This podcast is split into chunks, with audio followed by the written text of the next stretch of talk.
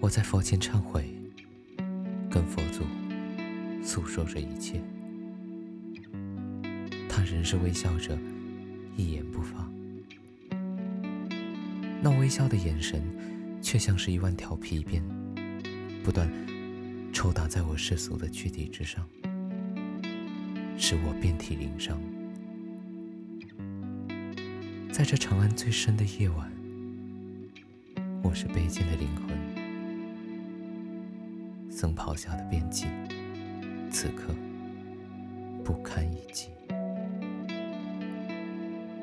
即使我遍体鳞伤，我仍忍不住前去妄想，想象我大唐帝国的高阳公主。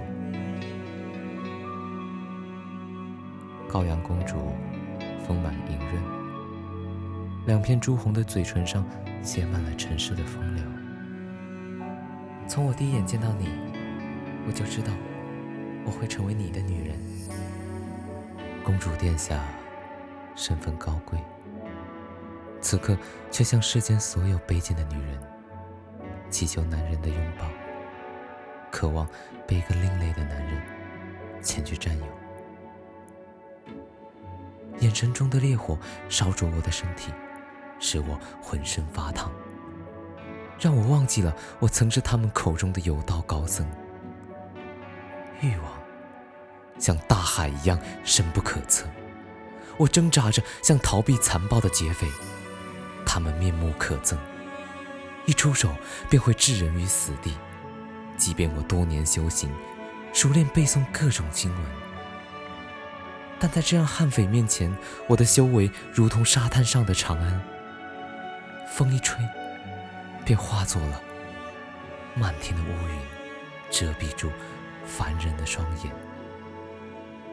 坦荡的尊严使我羞愧难当，可我分明又跃跃欲试，想让我多余的痛苦填满世间的空虚。